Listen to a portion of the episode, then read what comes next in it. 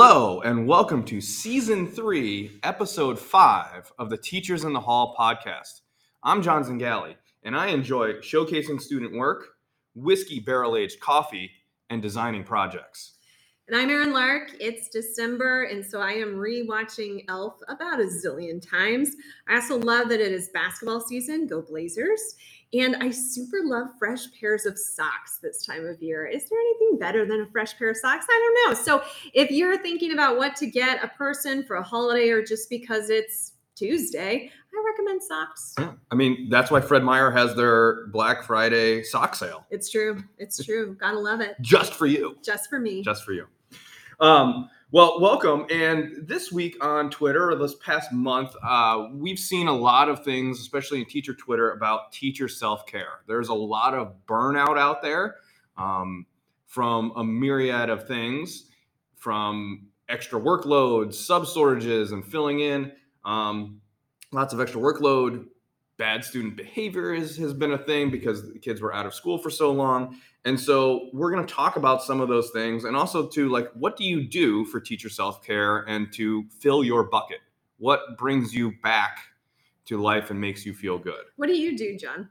Um it sounds weird. I love technology. Um, for me and photography. Like for me going out hiking with my 360 camera and playing around with photography um, binge watching some shows that I feel comfortable. it's funny like you go and find those old shows you rewatch like I'm rewatching Seinfeld again and Schitt's Creek and all of those things um, spending time with my family you know watching the little kids you know I gave my kids I finally gave them my old Star Wars toys um, and so watching them kind of rediscover that is fun um, I don't know. We went. We my wife and I also went to the uh, Seattle Art Museum and just um, you know enjoyed that. But also then that stirs up project ideas in my head. Like uh, my brain doesn't necessarily turn off. So um, then that stimulates me for getting new project ideas going. Like that that fills my bucket. I enjoy designing new things, and I love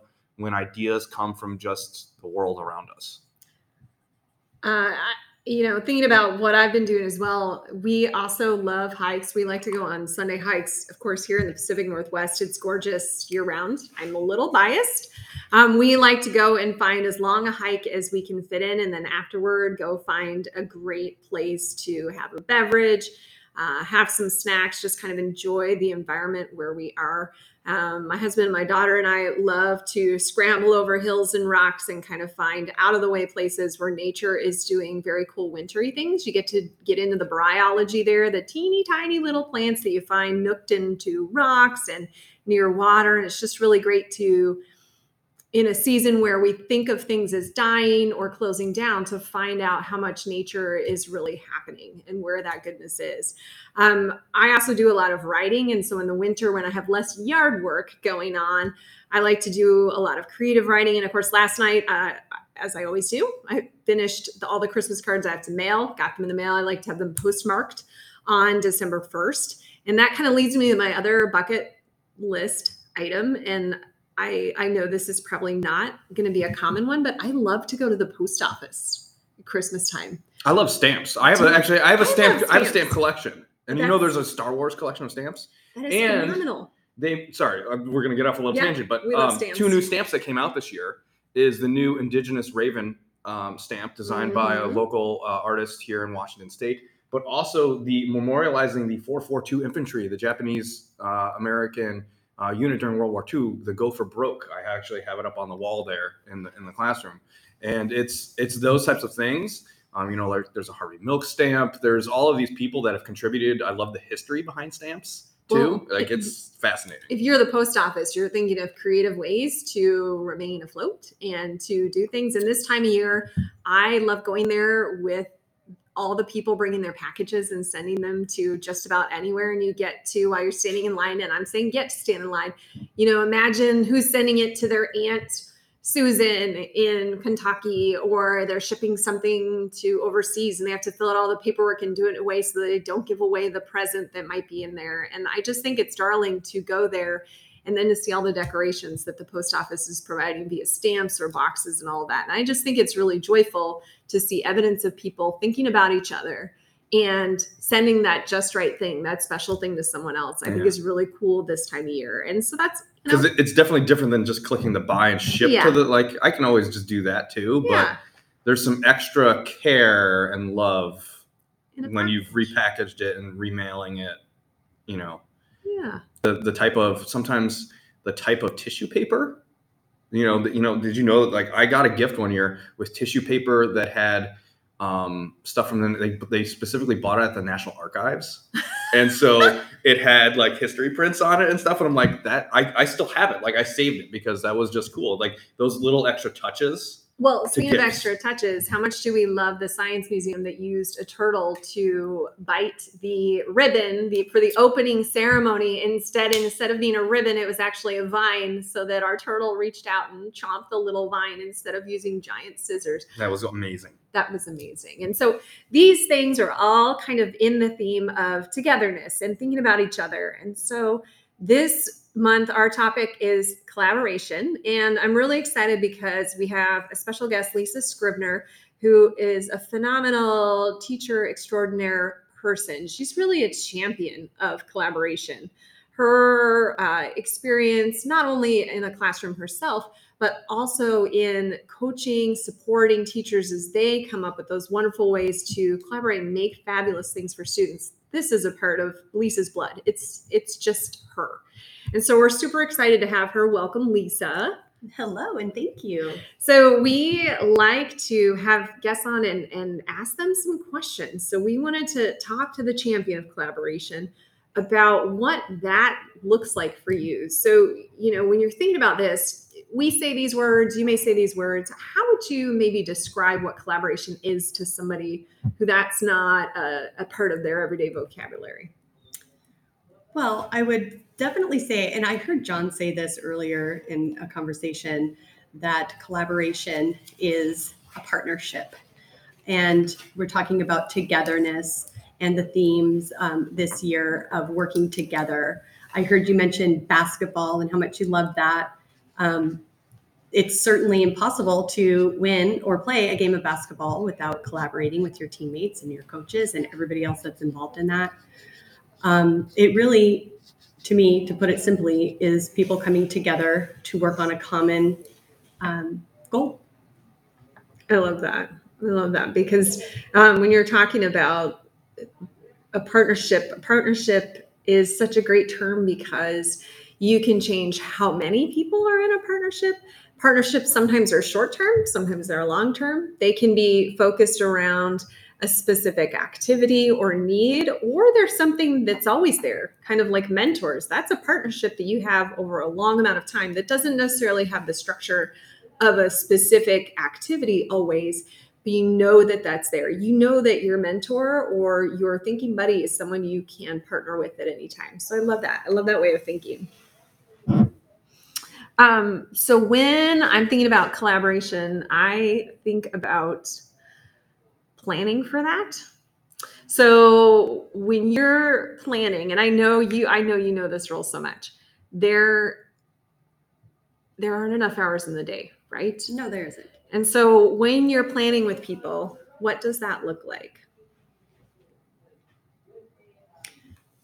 Well, planning um, with teachers and planning with, I mean, it's different than planning with, um, you know, a basketball team or outside of, of education. Um, but the planning really is, if I'm working with a teacher, um, first I need to just listen to what is what what the teacher's ideas are. What are they? What is the goal?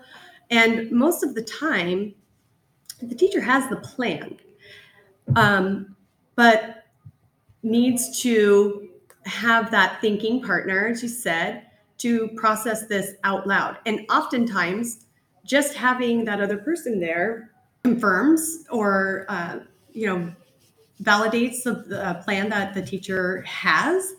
And um, through questioning teachers about their plans teachers are able to come up with uh, new ideas.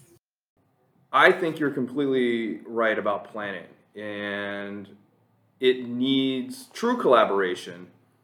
Should not only you know include planning, but you need to plan to collaborate. Um, if you don't make the time for collaboration, it doesn't really happen. And by calendaring it, you're setting in your mind that that's what you're going to do. Um, collaboration can happen on the fly, not that it can't, but if you don't make time for it, it just gets pushed off to the side. And if you're truly going to be a teacher who brings in other ideas and things like that, you need to make the space and the time for it. Um, and that also includes partnerships. I know um, we've partnered with the National Park Service many times, and I schedule those meetings. Like uh, we go down to the fort to go and meet and talk about these things, and bring in those outside partnerships um, that are outside of the school because you can also collaborate outside of the school along with inside the school. And so one of the things then is like, um, you know, who do we all collaborate with? And how do we make inside school partnerships work? But then how do we extend ourselves even further and make outside of school partnerships work? Well, inside school partnerships um, work when, like you're saying, that there is um, set aside designated intentional time for collaboration and for partnerships. Um, having it on the calendar with um, maybe it's a PLC schedule. Um, there are there are times when during that are built into the day where teachers don't have to um, use their own time, although I know that they do, um, that are built into the into the day where we can uh, partner together, collaborate with each other, um, and that looks like maybe it's a common uh, grade level. I'm I'm accustomed to working to P, to working in a PLC that is with um, the same content, same grade level, and um, the way that partnership looks is a common goal of uh, reaching a specific standard that we are trying to work students um, towards. So, being able to look at what we have planned and comparing that to um, what uh, our students are doing in um, each of the different classrooms, looking at that student work, tweaking um, those assessments um, together so that we can arrive at the result that we want. So um, I think it's essential to have built in time for teachers to collaborate, something that they can count on and something that is consistent. Awesome. And so that brings me to the next part is not only should teachers collaborate, but do we need to teach students how to collaborate? Oh my gosh, yes. Is that going to be important for their lives moving forward? Oh, absolutely. And then what does successful collaboration look like? Well, I'd love I I'd love to talk about um, one of the most brilliant people I know, and that's my dad. Um, and my father's an architect, and he also is a professor of architecture. So he teaches students how to how to be architects, and it's impossible to um, to do a project, as you are very well aware of being in the position that you are in this school, um, to create something as big as a building on your own. And um, I, I listened to him talk about his students. I listened to the way that they, uh, you know, the struggles that he has or the struggles that the students are having as far as um, working together. And um, it's, it's important for, for them to understand that when you're in the real world working in a firm, um, you have to be able to work together. You have to be, you're not, uh, you're not just like a lone um, person that is working on these things. It requires um, specialty areas. It requires people who are really strong at, at one aspect of design and people who are um, really strong at others. Um, and knowing that if you are um, if you're taught how to work together and you're put in a specific um, what does he call it? studios um, and the teacher intentionally, you know, tries to work together to partner um, students with um, with the right partner, that they're going to be more successful. And if you don't practice that, um, how are you going to get better at it? And it's something that it that is um, that spans across every all aspects of, of life. So it is it is um, it's just interesting to to see how we um, can translate what we're learning about partnering and collaborating in school to what that looks like when you go out into the real world and are you know trying to to be a professional. You're not going to keep a job very long if you're not able to you know work together with people. I, I, and I think that's what makes you know my experience and Erin's a little bit different too. It's because we're second career educators, right? So we were actually in that sphere to begin with. I think that would gives us a little bit of a different lens about that because you you're right in the real world you're going to be partnered with people that you don't necessarily get along with too, right? And you need to learn how to make that how you can both still be successful. Um, you know, that's one of the things I do love about PBL in general too. Is sometimes you're going to be partnered with someone that it's not doesn't like the project may not come out great, but school's the place where you can learn those things and like how do you deal with those things and conflict resolution is a big piece of that too, right? And I think an important part of that is teachers being willing to free up the outcomes and being focused on what we're really learning here. Do we all need to make a poster? No. What we all need to do is have some learning experience around a specific standard. And that needs to look differently. And that also gives the space for young people to have those project hiccups, to figure out how to do. And if the project doesn't end up exactly how you wanted, that doesn't mean people didn't learn. It doesn't mean you didn't have strong, important outcomes. It just means that you learned other things along the way as well. Yeah. And I, I, think one of the things that I've learned about collaboration over the years too is um, I love collaborating in building and I love scheduling time for that, but I also love collaborating outside of building. And I often get asked, well, like, how do you build those connections? And my number one thing is I just say, I ask. I mean, it's like, you know, they can't say no if you don't ask. Yeah. yeah. and um, my experiences have been most of the time an outside organization, they want to actually partner with schools, they just don't know how. They don't know how. Exactly. And they. Uh, and so by asking, you're starting that conversation. You are. And that's, you know, one of my favorite things about life is knowing all the wonderful people that are in it. And the only way I know as many wonderful people as I do is from going out and finding them, meeting them, because people want that. And not everybody has that avenue, like you're saying. And then it just takes somebody reaching out a hand and saying, hey, what you do is really cool, and more people need to know about what you do how you know what do you want out of this? And then you can get a lot of um, connections that way and people who are looking to serve a purpose in their community who want to be involved in a school but needed someone saying no i see you in your business. Let's bring this to students. Let the let's let them tie this into what they're envisioning for their future and dream those big dreams. Yeah. and the other thing i've learned over the years too is collaboration takes time. Mm-hmm. you can't just say oh we're going to plan for this 45 minute session and we're going to get done it, it collaboration is messy. It is messy. It's very messy. It's going to take time. Your outcomes may not be exactly like making a list of okay, what what else do we still need to do? What questions do we still have? You know, those notes at the end of a collaboration are extremely important. Whether you're writing it down on a whiteboard or in your notebook, take pictures of it.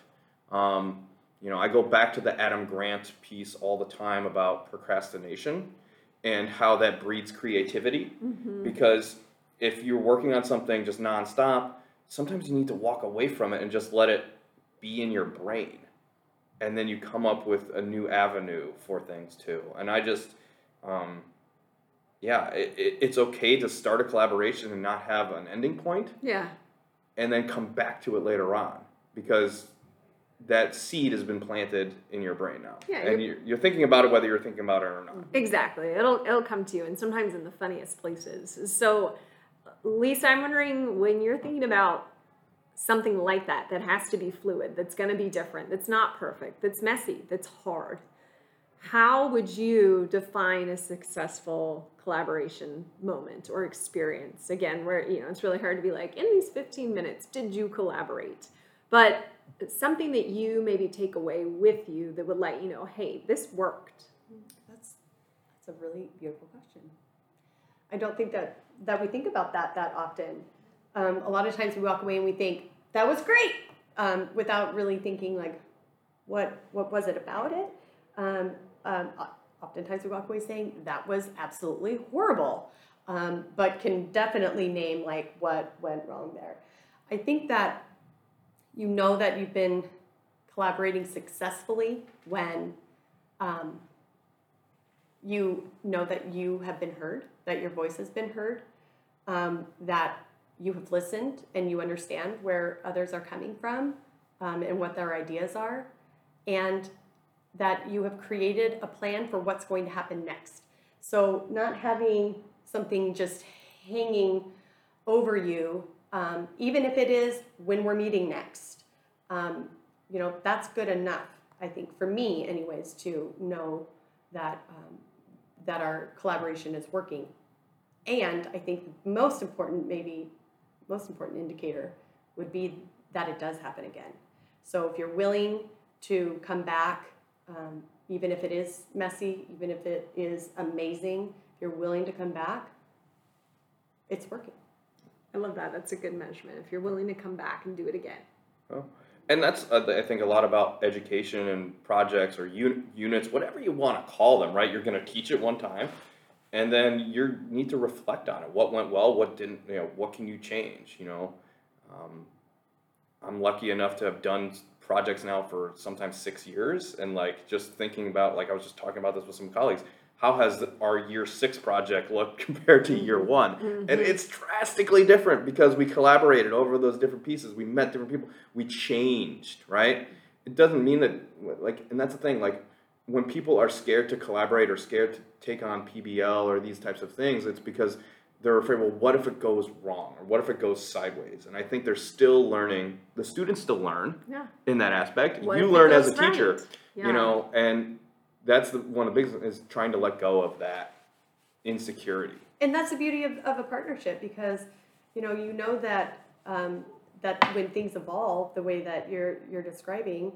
um, that you have each other's backs, that you are you're working together not you know if it was just you it probably would stay the same mm-hmm. or very close to the yes. same yes yes you would be stuck in the rut but with people you get to treat it as something that moves and changes and grows and evolves well and having an, at least an, an open mind to say you know teaching and learning is not static it doesn't it doesn't just stay the same these are it's dynamic it moves it changes it, it ebbs it flows it it changes just based off of the students that walk into your classroom like yeah. you can work every on day. working every on this you can every work day. on the same standards year after year after year right because we're yeah. doing that but it changes based off of the kids that walk in that classroom and they're going to bring change. right how many times if it doesn't then i'm actually more worried yes yes how many times have you planned like i got my whole year planned everything's going to be great and we're ready to go and the kids walk through the door and you're like well, this isn't going to work at all because yeah. I clearly didn't know my students before I made this plan. So, you know, you got to massage it and change yeah. it. So, uh, Lisa, we're coming to the end here, and I have one more very important question for you. Um, I would like to take you on a collaboration vacation. I love vacation. so, if you could get a group of teachers together to make magic happen, where would you take them? And more importantly, what snacks would you serve? well, it would have to be somewhere warm. Mm-hmm. Um, so the sunshine must be there. One of my most favorite places in the entire world is San Diego, California, for a number of reasons. Um, you know, it's a two hour flight from here, so that would be pretty quick and easy. Um, but most importantly, snacks would have to be um, mostly made of stinky cheese, mm cured mm-hmm. meats, and loaves and loaves of bread and olive oil. It sounds like a charcuterie yeah. Experience. Yes. Basically, that's my main. I love this. I'm, yeah. I'm going. Okay, We you're need a travel company. You, you don't have to also, sell me on San Diego. You've got Old Town. uh, if you've ever been, you always have to go. Sorry, Slater's 50-50. They Oh, make yeah, their yeah. hamburgers out of uh, Uh-huh. 50% ground beef, 50% ground bacon, Yeah. and uh, you get to name your thing when um, the waiter says it when you, when they bring it out. It's it's it's, it's pretty phenomenal. epic, and there's lots of good tequila and tacos down there as well. So if anyone knows anybody that would fund this collaboration vacation, we have plans. It sounds like. Yeah. Well, gosh, thank you, Lisa Scrivener, so much for joining us and being a thought partner for us and collaborating on this little venture. We hope we get to talk to you again soon. It has been an absolute pleasure. Thank you so much for having me. Thank you. Thank you so much to our audience for tuning in to our monthly podcast during the school year, in which we talk about things that are coming up in the hallways. Um, if we didn't have listeners, we wouldn't have a podcast. So we appreciate you and love hearing from you. You can get to us on all the usual social media. Yeah, and um, you know it's always weird too in the school years because we're getting ready to say goodbye to a year, and yet we're still in the midst of a year. So um, on that note, I hope everyone has a safe and joyful holiday season, whatever holidays you celebrate. There are lots of them this month. Uh, we're in the middle of Hanukkah as we speak, and um, be safe, be joyful, be thankful, um, and do what you need to do to take care of yourself. Remember, that's not going to look the same for everyone. Um, so, on that note, uh, thank you once again to my brother, uh, Matthew Zingali, son of Starkiller, for the music, and um, keep those conversations going. We'll see you next month.